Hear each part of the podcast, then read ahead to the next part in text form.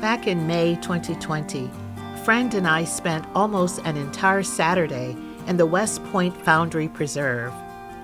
After being shut in for so long because of the pandemic, it was wonderful to be outside walking in the woods, amid the trees, waterfalls, brooks, rocks, tiny animals, and plants, feeling the warmth of the sun on our faces.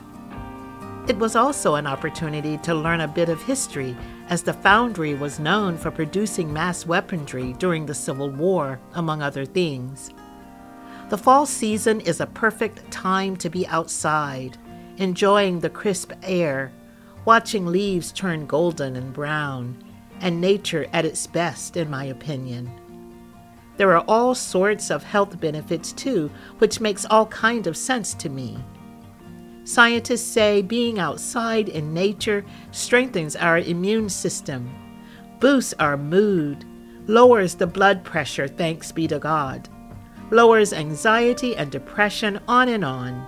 My goodness, it's worth a try, don't you think? Take a mindful walk outside. Pay attention.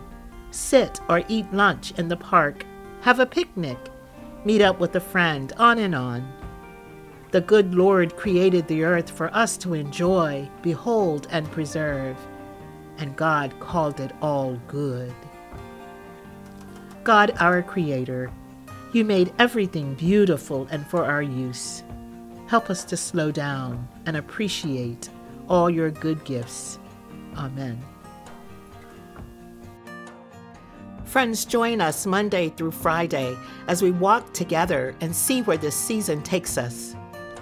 To be sure to not miss an episode, be sure to subscribe, like, rate, and review on Apple Podcasts, Spotify, or wherever you listen to podcasts.